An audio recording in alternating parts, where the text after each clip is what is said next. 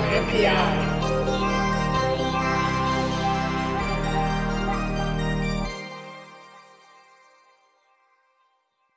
Eye on NPI, brought to you by DigiKey Adafruit. This week it's Nordic. Lady Ada, what is this week? It's new product introduction. Glad you asked. Uh, this is uh, the Nordic NRF 7002. It's their first Wi-Fi chip. Very exciting.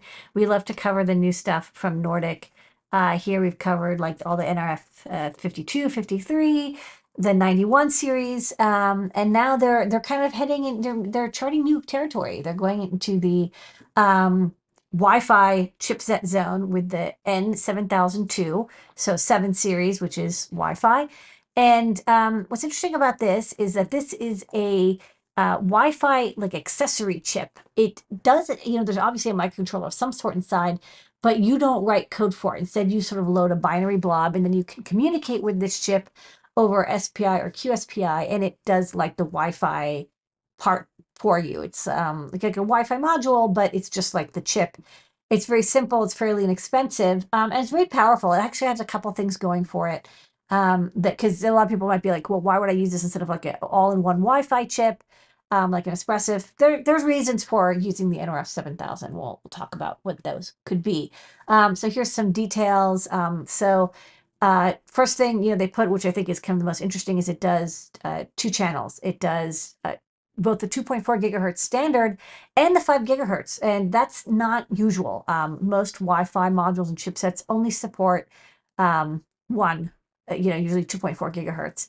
Um, another thing is um, it has coexistence for like antenna, so it will, not bash over like if you know it won't transmit 2.4 gigahertz data while the Bluetooth is trying to trans uh, transmit at the same time and like thus uh, collide in the air. Um, you know, you have a coexistence uh, interface pin, so it knows like, okay, now I can go, and then they switch off uh, turn by turn. It can, of course, act as a station or an access point for um, provisioning. Uh, it has um, uh, QSPI as the interface or SPI, so it can be either like very simple or very high um, bandwidth data transfer back and forth. Um, and this is, you know, this is their glamour shop. It also shows that outline is all the components that you need to run this. So you have to, uh, you know, your standard crystal, a bunch of uh, passives. Looks like you know one inductor, a couple big caps, some small caps, and that's it. It's it's very simple. It's very integrated.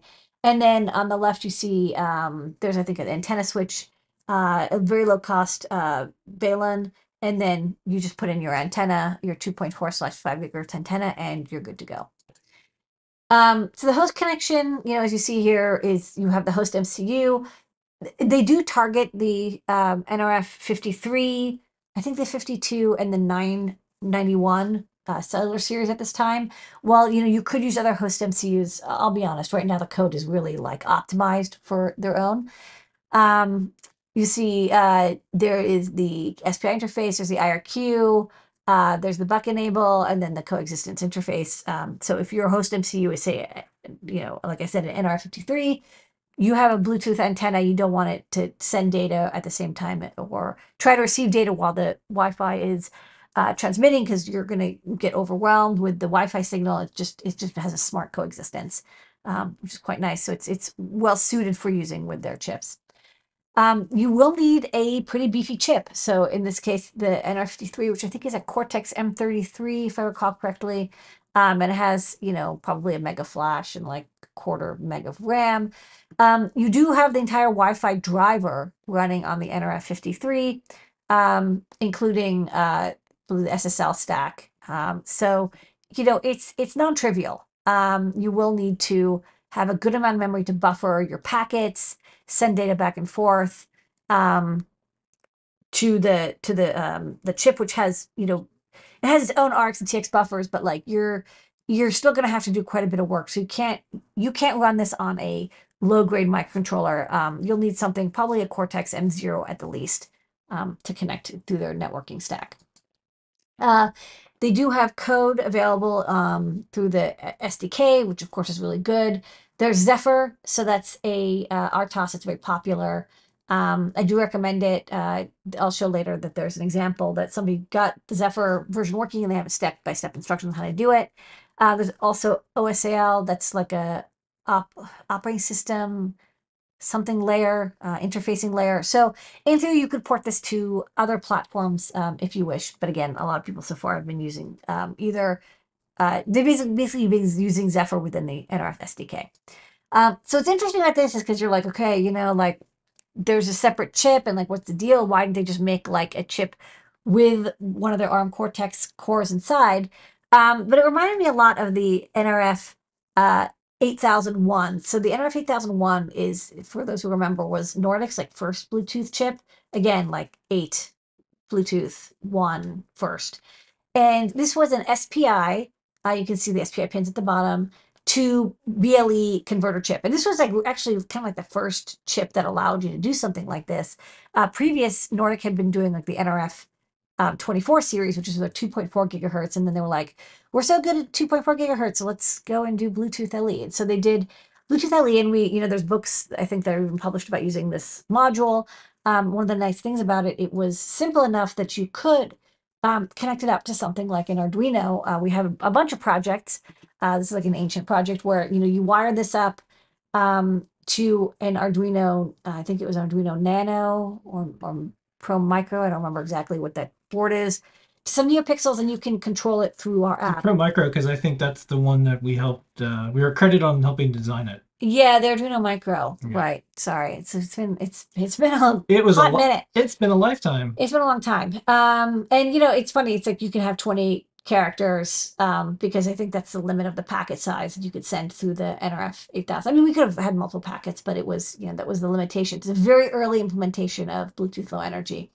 Um, but this, you know, this was how you basically use Nordic stuff to connect to BLE. And then they very quickly um, updated it and created the NRF 51, which was a Cortex M0 with like, I think 16K of RAM. Very minimal, but, you know, just enough RAM that you could run the their Bluetooth stack, um, the soft device, on this Cortex M0, you could program it. It was like standalone. There was code that you could run that used the built-in Bluetooth interface. And then, you know, after the NR51, they improved it with the NR52, uh, which is a Cortex. Um, I think that was when they went to the M3 or M4.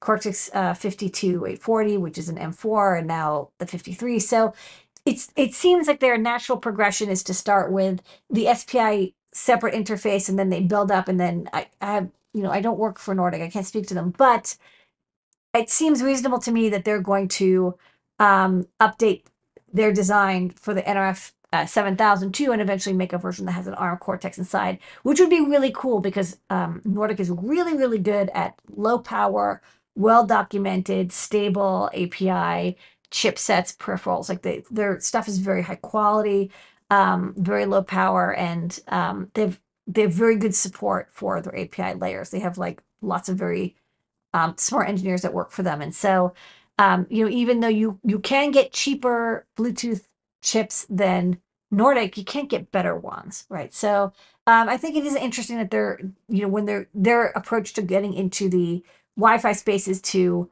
um, go with something like that has dual uh, bands and has like this really cool interface and it's very like it's a very fully featured advanced chip um, and then they'll probably start integrating it afterwards.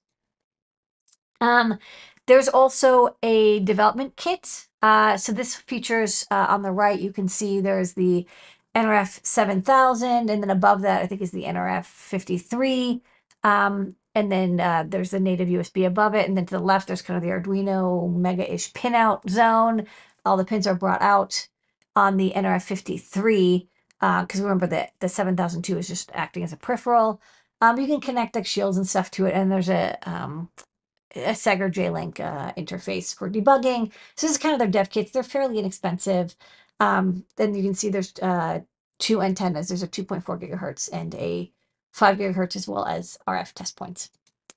Um, yeah, here it goes. SEGGER debugger, debug ports, uh, built-in current measurement, capability, um, 5340 SOC, antennas, antennas, and uh, so you can also test the um, coexistence stuff with that. Um, I also, you know, just kind of peeked around. It, this chip is quite new. Like, really, I think they just put them in stock. Um, I did see uh, Fanstel um, is going to be releasing modules. So that's going to be kind of nice because you just pop it on, connect it to SPI, and like this is ready to go.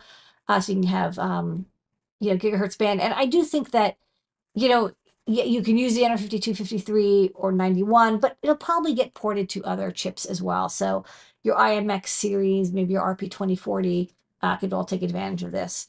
Um, and DigiKey carries the Fanstel module. So when they exist, I'm sure DigiKey is going to stock them. Um, there's also a couple blog posts that I checked out. weren't too bad. There's the um, you know step-by-step instructions on how to uh, implement MQTT with the NRF50 NRF uh, 7002 on that DK. Um, they also have a, a nifty um, provisioner app. So because they're kind of expecting you to run this on their cellular or Bluetooth um, uh, capable chipsets as like the host controller, you can then use their provisioner and like they have like quick code that you you know just kind of link in, and now you can um, put in the Wi-Fi credentials for like a device for a product via the the BLE, and it kind of all happens all magically. Um, so you don't have to write that part of your your code, but you're taking advantage of like oh wait, instead of doing the access point thing, which you can do, but I find very annoying, um, you can use Bluetooth instead. And then finally, um, I did, did see also Golioth, which is a uh, Friends the Fruit, uh, and they have a um, IoT service. Uh, they did a really nice step-by-step tutorial on using Zephyr um, with the NRF 7002, connecting to their uh, API, and then doing uh, remote procedure calls back and forth to your main board. So um, it didn't look too bad. It was like, oh, you just have to clone Zephyr and then you run it. It's it's very advanced. It's a very powerful uh, programming system and uh, debug framework. Available on DigiKey. Yes. And so they're in stock, although it didn't load look like. But um, there were 5,000 in stock earlier. You have to press refresh there. Um, but uh, there were 5,000 stock, a uh, couple bucks a piece. Uh, and the eval boards are not in stock yet, but they will be soon. All right, and they have a short video. We're going to play that, and then we're going to jump right into Top Secret, which we have a bunch of stuff, and get to your questions. Hi, let me introduce you to Nordic's first Wi-Fi solutions. The NRF7002 dual-band Wi-Fi 6 companion IC and the NRF7002 development kit. Finally available for anyone to start developing. The NRF7002 is Nordic's first Wi-Fi product. It is a Wi-Fi 6 companion IC, adding Wi-Fi connectivity to a host processor. As with all of our products, our focus for the NRF7002 was on what we do best, low power wireless. It takes advantage of the new low power features introduced in Wi-Fi 6. Target wake time allows the client device using the NRF7002 to negotiate a wake-up schedule with the access point it is connected to. This gives you excellent control over the responsiveness and power consumption of your Wi-Fi devices. Orthogonal frequency division multiple access, or OFDMA, divides up the channel bandwidth to allow multiple devices access simultaneously. A Wi-Fi channel can be divided into several subcarriers. This is super useful for dense deployments with many devices that don't need to send too much data, like sensor arrays. Not all current Wi-Fi networks out there are Wi-Fi 6 capable. That's why we've made the nRF7002 backwards compatible with older standards. This enables you to build a device that can be implemented into most existing networks. For similar reasons, we also made the nRF7002 dual band capable, supporting 2.4 and 5 GHz. This gives the advantage of higher 5 GHz speeds and the less congested band, or use the 2.4 GHz for better range. In summary, this enables you to build versatile products that integrate into most.